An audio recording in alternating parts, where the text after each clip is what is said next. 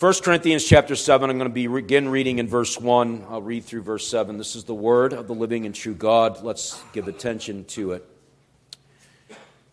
1 Corinthians 7, beginning with verse 1. Now concerning the matters about which you wrote, it is good for a man not to have sexual relations with a woman.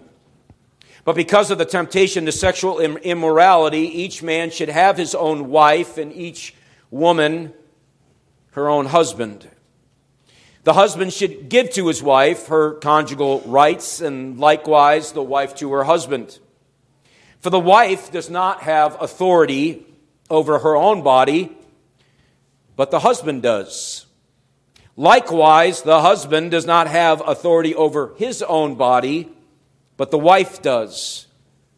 Do not deprive one another except perhaps by agreement for a limited time that you may devote yourselves to prayer, but then come together again so that Satan may not tempt you because of your lack of self control.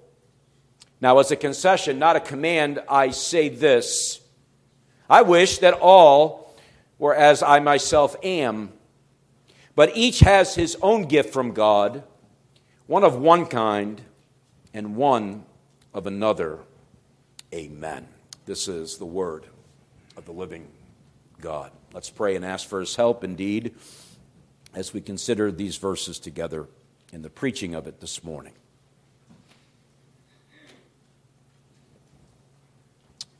Father, as we approach this portion of your word and consider the subject matter that is before us, we ask and plead for that which you've promised us that your Spirit would attend to all that is said and heard, that our ears would be receptive to these things, that our hearts would be ready to receive them.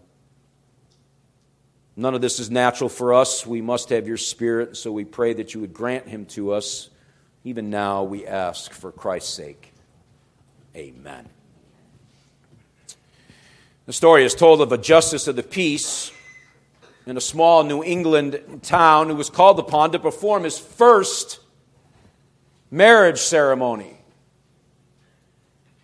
After he had the knot, that is to say, pronounced them husband and wife, after he had the knot securely tied, the young couple continued to stand before him as if expecting some further comments, further right from him. It was here that the justice stammered out in a brave attempt to round off the ceremony with something of a religious turn, he said, There, there, it's all over. Go and sin no more.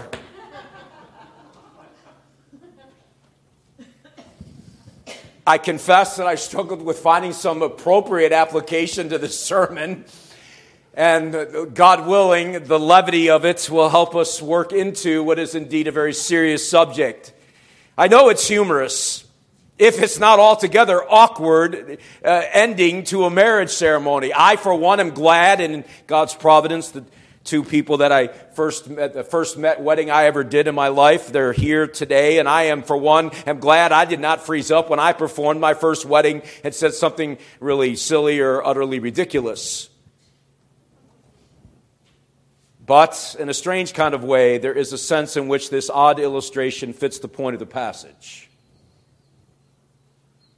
Fleeing sexual sin is answered by Paul with the admonition to get married. It is there that the temptation to sin is handled and, God willing, eradicated. Perhaps you're here today. You might be unmarried, never been married, you're single. You might think, well, what does this have to do with me? Why should I even be here this morning? Well, first, you're here to worship God and to hear from Him as His Word is proclaimed, and hopeful that your pastor will at least apply some of this to your life in some way, and I'm going to. I'd urge you to listen carefully.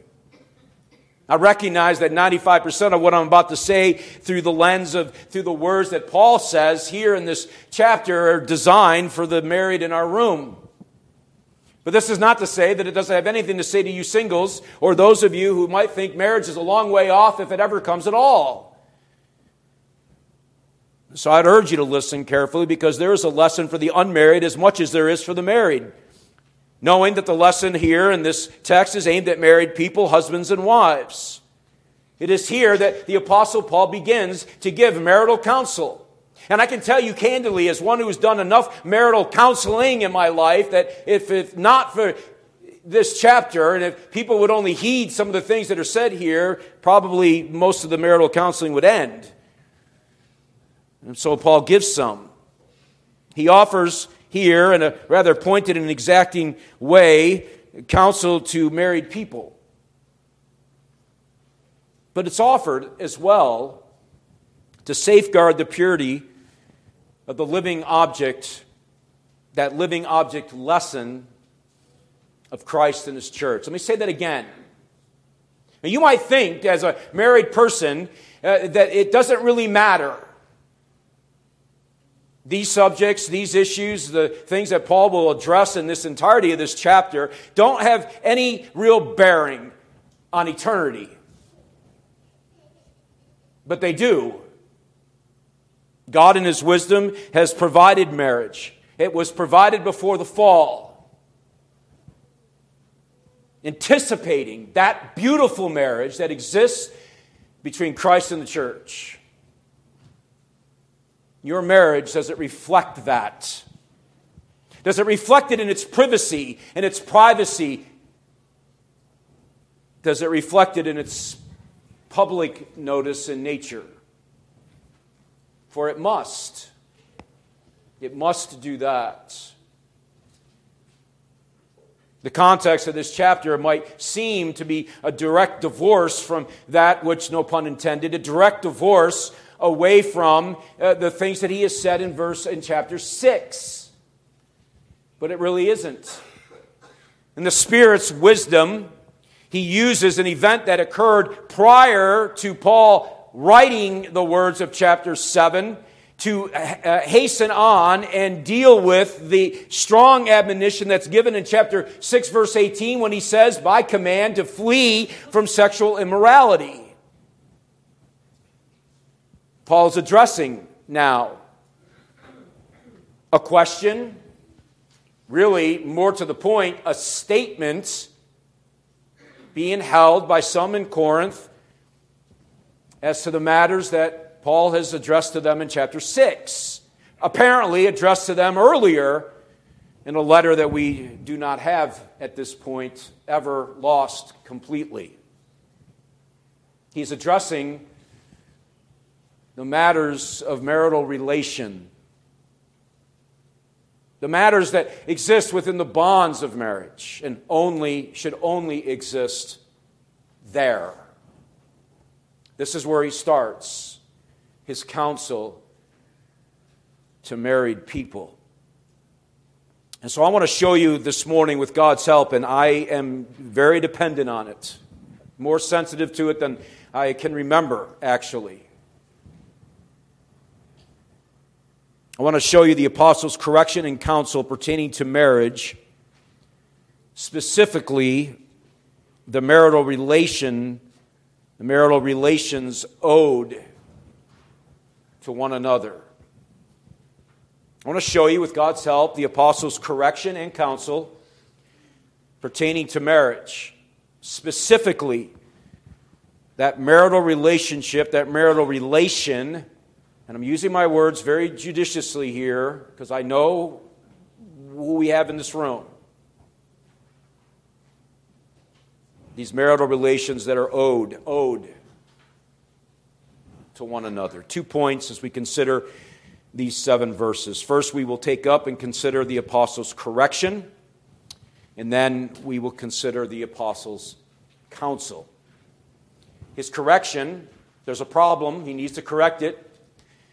And then, quick on the heels of that correction, he offers counsel in the matter of marital relationship marital relations. First, the correction that the apostle gives. He's responding uh, to the church. He begins this section dealing with marital matters by responding to a previous communication offered by them. If you turn back to chapter 5 and verse 9, you note there when he says, I wrote, to, I wrote to you in my letter not to associate with sexually immoral people. That letter, what letter? We don't know. We don't know what letter. In some sense, with the letter we are considering now, this letter we call First Corinthians is really Second Corinthians, and the one that we might consider later on, Second Corinthians, is really Third Corinthians. That first letter, the one that's been lost to us. But obviously, he approaches the matter of sexual immorality because they are responding to it. And he says that when he says, Now concerning the matters about which you wrote. He has it in hand. Apparently, Paul has addressed these things and he wants to respond. He's going to respond. He's going to give them more than they probably bargained for, but be that as it may, he's going to respond nonetheless. Paul is being pastoral here. Like most pastors, I suspect in churches, they want to answer every possible question that everybody can offer, and, and, and unfortunately, they generally can't answer every question that is offered. But they sure should, or try at least make an effort. Not every question is critical that comes to the church. Certainly, the Corinthians asked other things. We don't know what those are necessarily. But for the bulk of the letter, from here on out, Paul will be addressing some of these matters. And he seeks to do this here. Because they ask, or really to the point, they state, they state, it is good for a man not to have sexual relations with a woman. If the danger, Paul, is so significant, if the danger of sexual immorality is so great, perhaps it would be better to just avoid it entirely. This is what they're thinking. They're thinking maybe if this is such a serious situation in which it brings damage and shame to the marriage, to the individuals, to the church, to Christ. The, the, the, consequences are so great, maybe it would just be better to avoid it in every conceivable possibility, including uh, within the bonds of marriage. This is the issue that Paul wants to respond to. The interpretive question that's before us, of course, is, is these words that Paul opens this chapter with are these words words that Paul wrote, or are these words that the Corinthians wrote that he is now responding to? And I take it, as most commentators do, as a statement made by the church. Two issues are before us then in this passage. Jumping down to the very end of the text, he brings up two things in relationship to the statement that they have just made. It's better that we don't do any of these things. We're all going to remain celibate. We're going to be married and not engage in the marital relation. We're going to stay single, therefore, and remain celibate. Paul addresses this at the very end of his argument in verse 7 when he says that celibacy is a gift from God. Isn't that what he says there in verse 7? I wish that all were as myself am. It has been the uh, tradition of the church, it's been the long standing view of the church that the Apostle Paul was never married. That is not my view. This may come as a surprise to you, but it is very likely he was, in fact, married at one time, and his wife either died or there was a divorce. Whatever the case may be, and whatever your position may be on that point, we know for a fact when he penned these words here in this particular point of his letter, he is as he desires others to be. He is a single man, he is celibate. He is not engaged in the uh, normal relations that would have occurred in marriage, of course, being not married. But notice how he qualifies it. It's a gift. He's not given uh, to matters pertaining to the issues of which they are writing. If you really think that you can avoid this situation, then you have to have the gift that God grants. And God does, in fact, grant the gift of celibacy, or put a different way, singleness to some in the church. Some people never marry and they have no desire to marry. And they are not given over to the matters of which Paul addresses in this chapter. And I will tell you, that is not the normal way.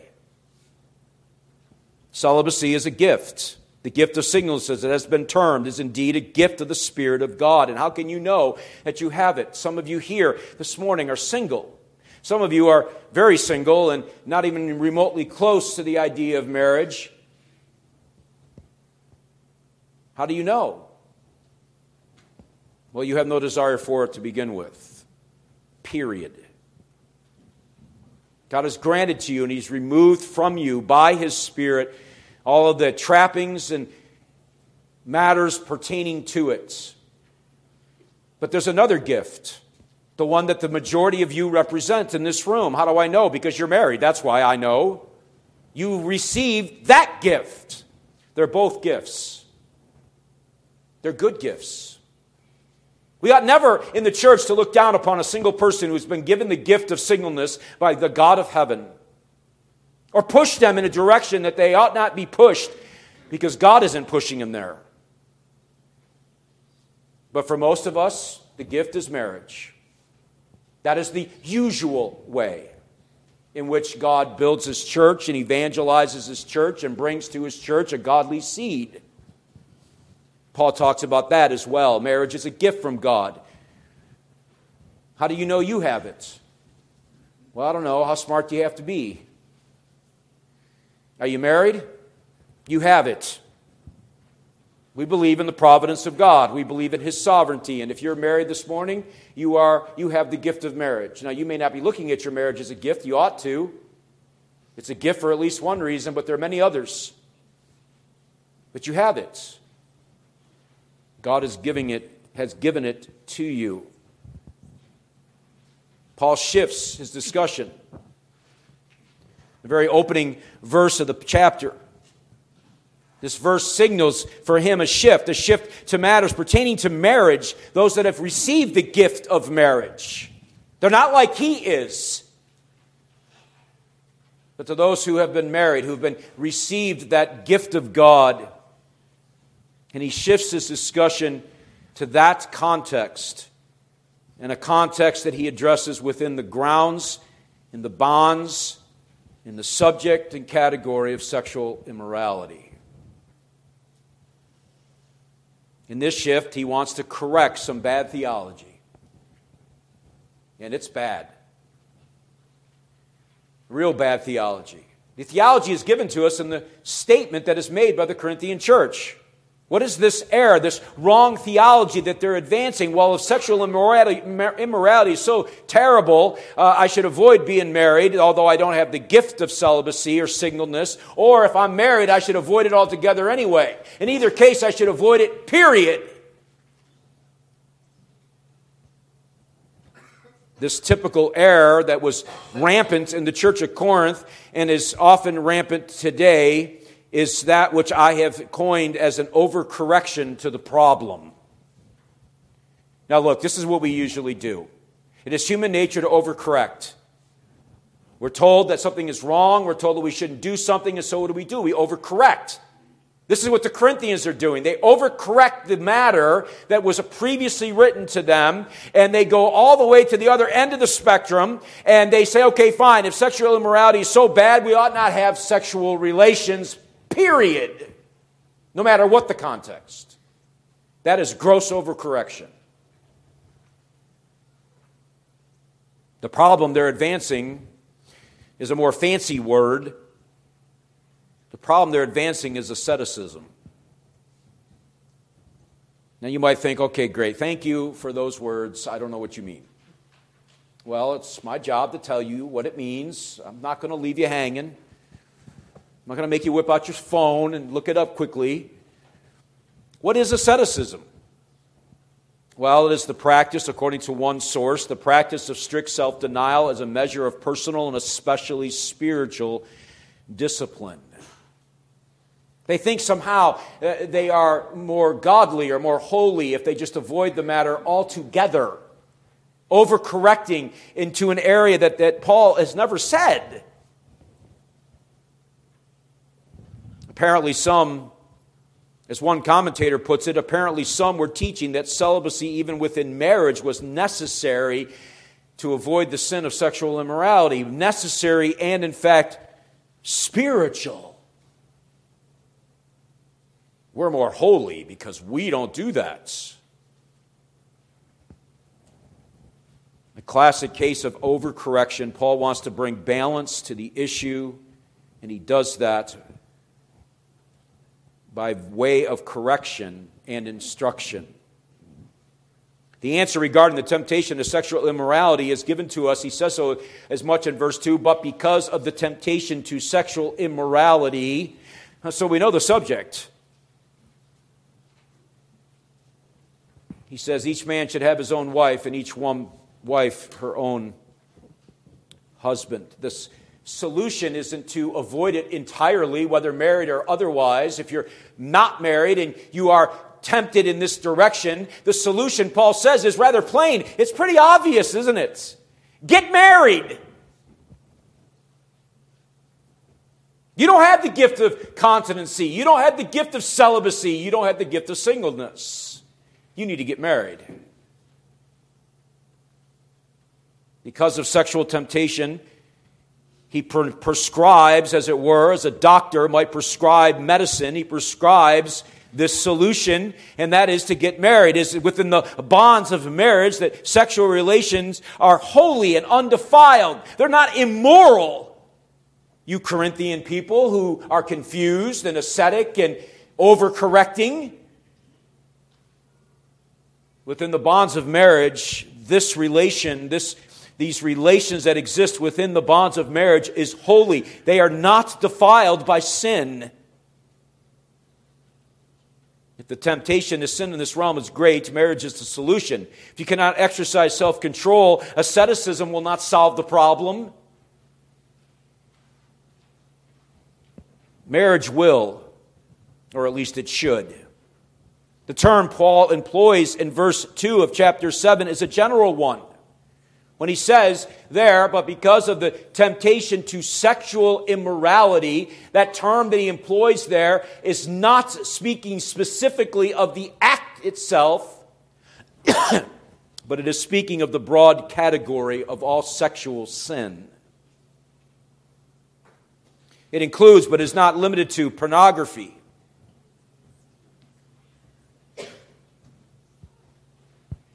As an aside, not, it's not in my notes. Parents, do you know what your children are doing on their computers and their phones? As an aside.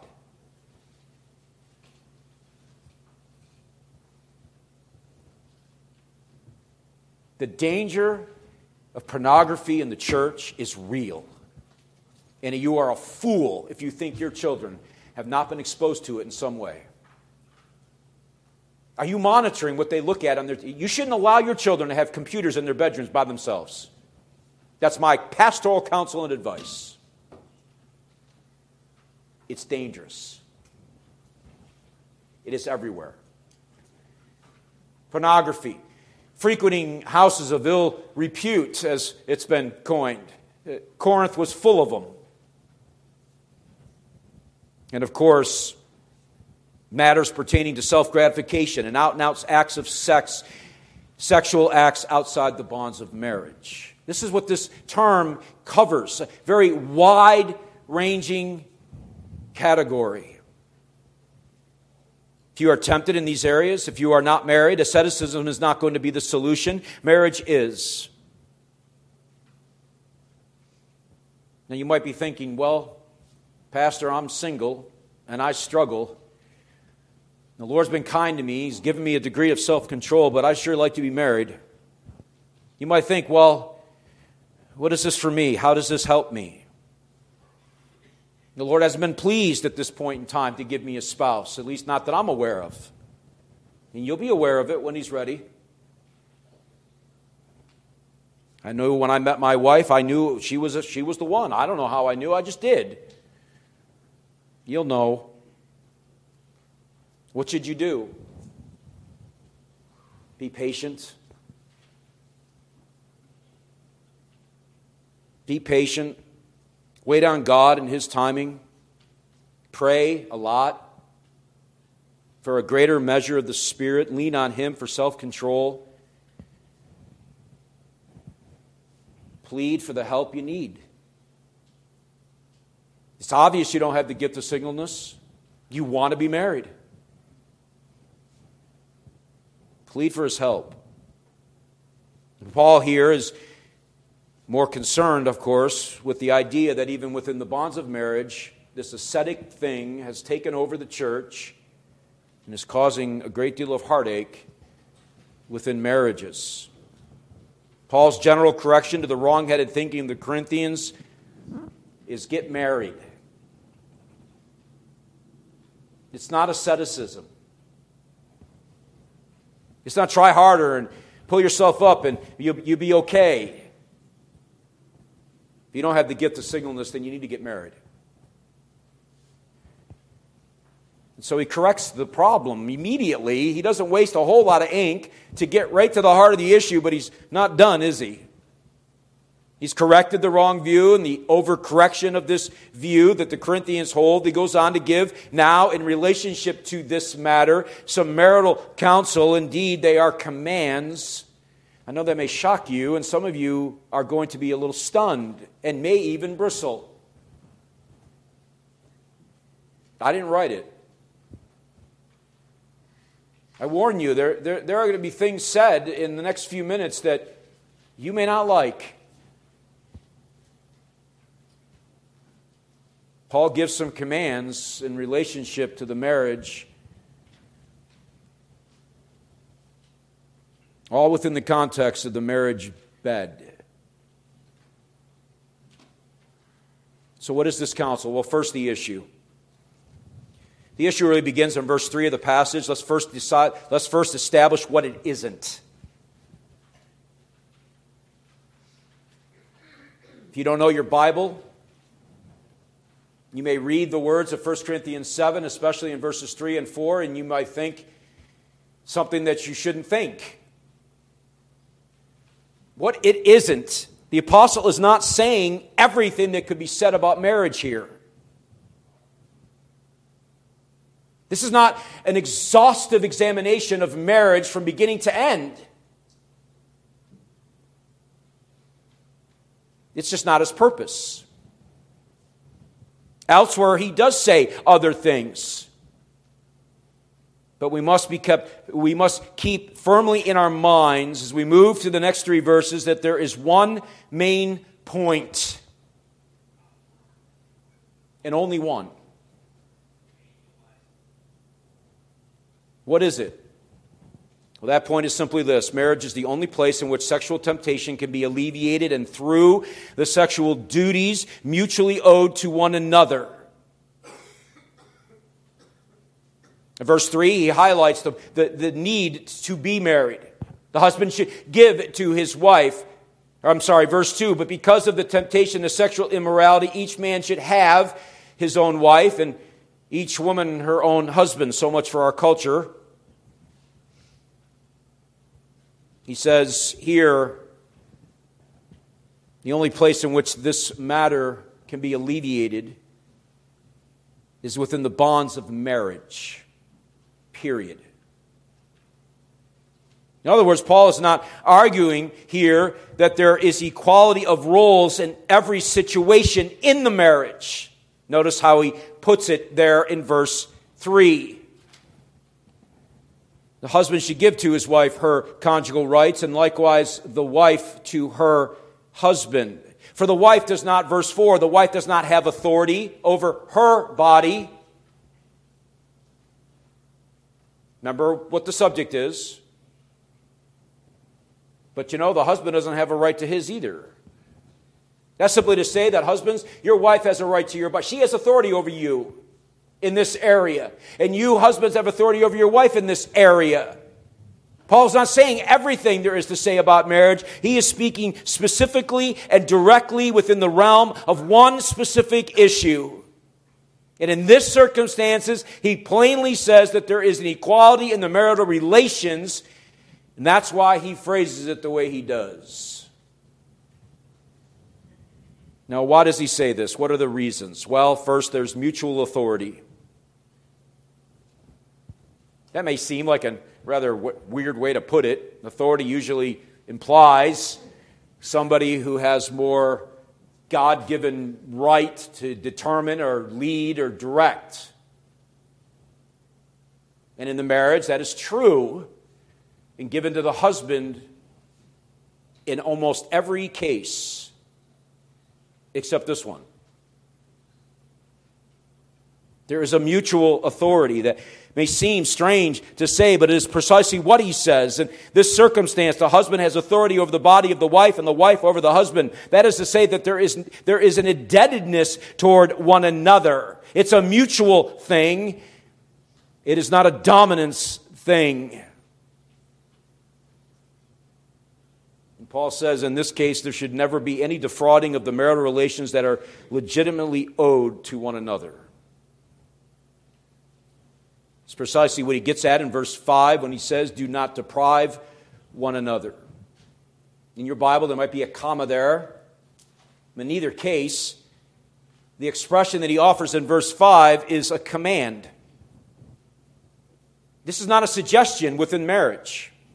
Husbands, wives, you are commanded to give to one another what is owed each other. It's right there. No ambiguity, no confusion, no yeah buts. It's there. Paul commands it that we ought not defraud it because I don't own myself, my wife does. And she doesn't own herself, I do. It is mutual. But there are some important implications here in light of it. I could hear them in my head as I'm writing the outline yesterday, finishing it up, thinking to myself, all the yeah buts that are usually sitting in the pews, all the yeah butters. Or, as I like to put it, you know, the pulpit's about seven feet above contradiction. I, I recognize the pastoral dilemmas that are created from this command that Paul gives, but we must start with the authority of the Word of God. It says it. We have to work from there. What are some of those? Well, Paul says there's a statement of mutual obligation. That is, the husband and wife have a mutual obligation to give to the other marital relations. It is a debt, it must be paid. That is without question. But what must be said at the same time is that there's no hint here, not even close, of dominance. The idea that it's been filtered through the church, and I don't even know where it began. I've heard it growing up. Maybe you've heard it. That God created the marital relationship to protect the man. Um, wrong. Paul says it's mutual. There's no dominance here. There's no idea that, it, this, that this, this, this gift of God, marriage, and all that comes from it was designed just for the man. No, no. It was designed for the couple. It is a mutual obligation, a mutual duty, a mutual responsibility. The male of the species does not have the market cornered on sexual sin. The point is that is for the mutual benefit of the marriage itself. But also, by implication, there must be wisdom. I could see some husbands completely abusing the words of the Apostle Paul. I could see some wives completely abusing the words of the Apostle Paul and demanding something because, after all, you know, the pastor said, You don't, I, I own your body. And I can see it some wrong headed people making those comments. There needs to be wisdom when it comes to this. What do I mean? Well, it is human nature, of course, to abuse the privileges God gives to his people. And married couples, especially Christians, should not abuse it.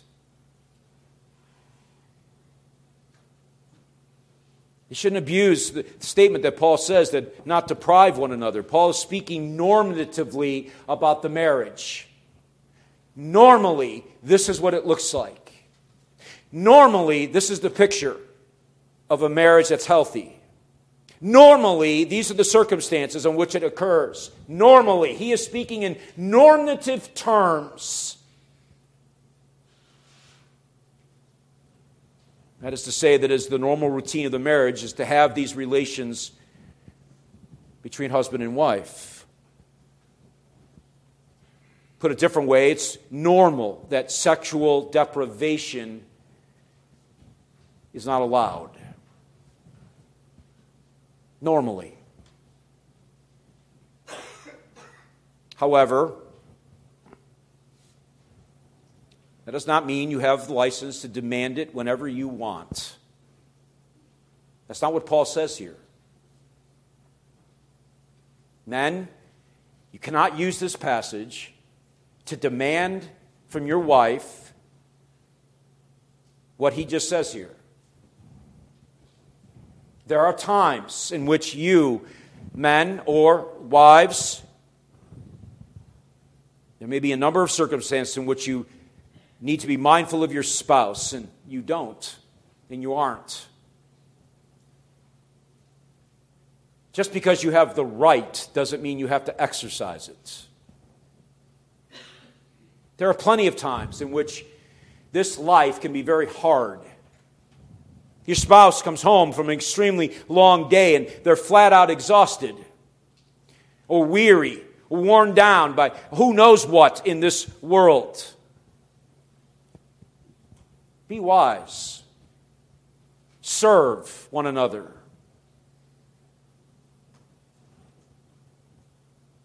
Be understanding. Remember, Paul says you do not own your body, your spouse does. On the other hand, and I've seen this too many times, this does not mean that you, married people, are allowed to weaponize this responsibility. Now, I've seen it with couples in the church, not necessarily here. where a spouse uses this issue as leverage against their spouse. Friends, that is a heinous sin. You cannot weaponize the marital relations with each other. Many marital problems are fleshed out right here in this area. Maybe that's why Paul started with this subject. I don't know. When you ignore the command of Paul unnecessarily withholding it from your spouse, you are violating the principle offered and in direct violation of the normative point being made. To weaponize the marital duties is to act selfishly and to forget that you do not have a right over your body in this area. Now, my notes say see quote sheet, except it's downstairs in my study, so apparently I'm not supposed to read it to you. God's providence. In other words, what I'm simply suggesting to you is that Paul is highlighting the normative view of marriage. This is what it looks like normally. Be, wis- be wise, be sensitive, be discerning. Don't weaponize this against your spouse because you're mad at them for something. Solve the problem.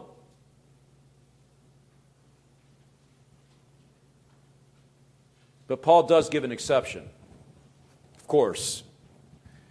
Just like Paul. Here's the normative way of living, but oh, wait, except, got this one exception for you. There may be a time in which this is not what it looks like in the marriage. He gives it there in verse 5.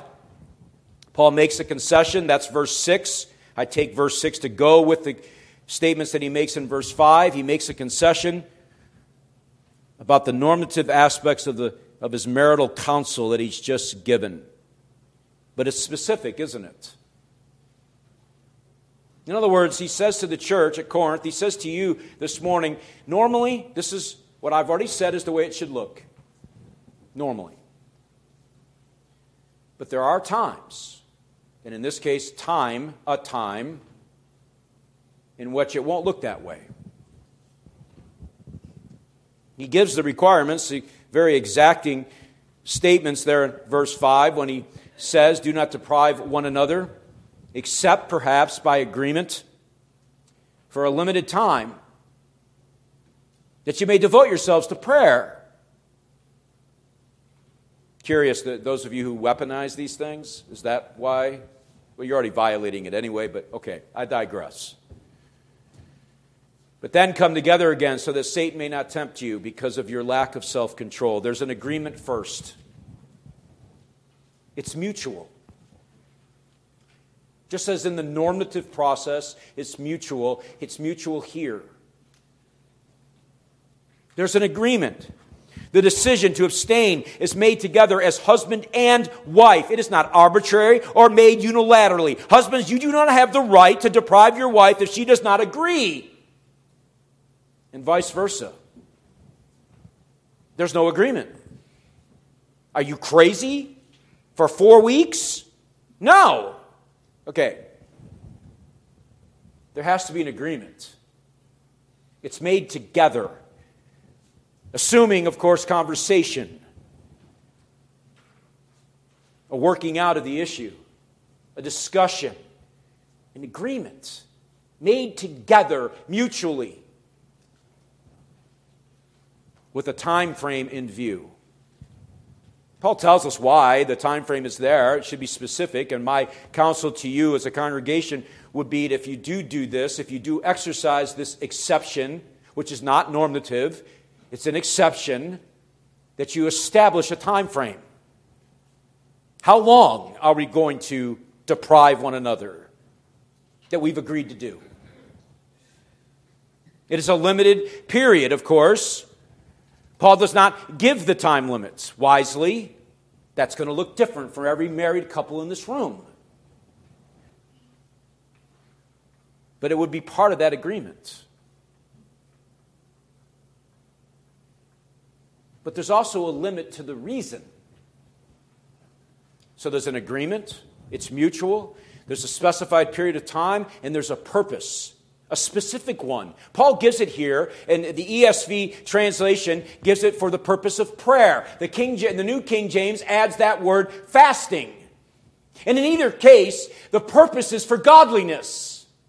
That is to say, that the purpose is greater, it transcends that great purpose and privilege that we are given as a gift of God in marriage. It's beyond that, even that we as a couple might seek God's face as we might as we were fasting from food for some particular reason.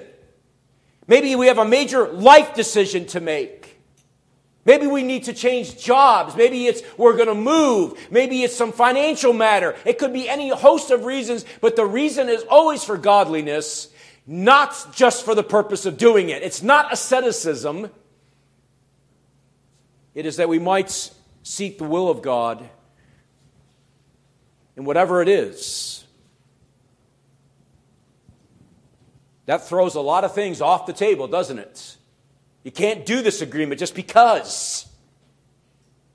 Paul says there's a higher reason, even greater than that gift that God gave to the married couple, in which you may, for a season,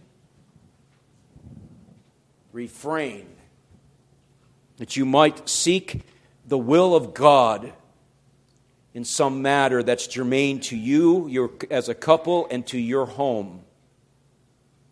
But it must end. It must end. Paul says that. After doing all of these things, there at the end of verse 5, but then come together again. Why? Because it's not natural, it's not normative to be separated in this way. And if you do and persist, you leave yourself open to the efforts of the evil one. There's an end to it. The time of agreement must come to an end because if it doesn't, due to a lack of self control, it will indeed give room to Satan. Two issues. One is normative I don't think I've said anything that you didn't already know, frankly. Maybe a few things. One's an exception. You want to avoid sexual immorality? Get married. It's not a blanket guarantee, but it certainly goes a long way. Because it's there and only there that it's holy and good. It's there and only there that it's owed mutually to each other. And in those rare exceptions in which it doesn't occur, it is agreed upon for a specific purpose with a specific time that you might seek the will of God.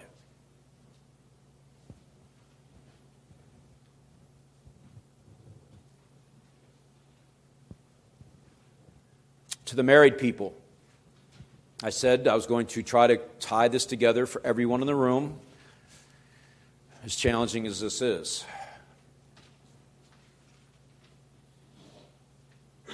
It's probably also one of the shortest sermons I've ever preached here.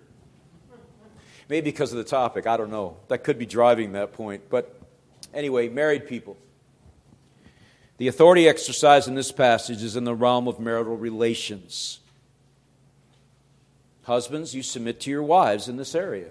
What? Paul says, oh, the wife submits to me. Not in this area. Wives, you submit to your husband. It's mutual. It's an obligation that you owe to one another. It is important to remember that Paul preached, prefaced this entire discussion with an answer to the wrong statement by saying, because of the temptation of sexual immorality, God gives and has given to the married couple a great gift which produces many great benefits. What are some of those? Well, just two, maybe three. That mutual satisfaction, the closest kind of intimacy that can be enjoyed by two people, godly offspring. It is a debt you owe as a married couple. It is one of the means, the main means, that God protects the sanctity of marriage and the command to flee sexual immorality. But it's mutual. What about the unmarried people? What does this have to do with you? This is always the challenge of preaching these kinds of texts and leave you all behind and make some excuse why I didn't address you because, well, the passage wasn't about you. What about the unmarried people? What does this have to do with you? You might think, well, I'm left out of this passage. It has nothing to do with me. Well, explicitly, that's true. But implicitly? Implicitly? No, not at all. Why do I say that? Because who knows what circumstances await you in the future? I don't know that. You don't know that. Some of you desire marriage. Therefore, this counsel is good for you to get through your head right now before you go into a marriage. Perhaps marriage is not on your radar. Perhaps you have the gift of singleness, but you do have friends, and some of them are married. There may be occasion for you to give wise and godly counsel to a hurting friend in this area. And look, I've heard the stories, so they're out there. Therefore, this does apply to you. Use these words carefully and plainly as a soothing ointment to those who may be struggling in this area. You'd be surprised how many marriages struggle because of this one subject. You may be in a position, by God's grace, to minister to them, to show them the plain teaching of the Bible.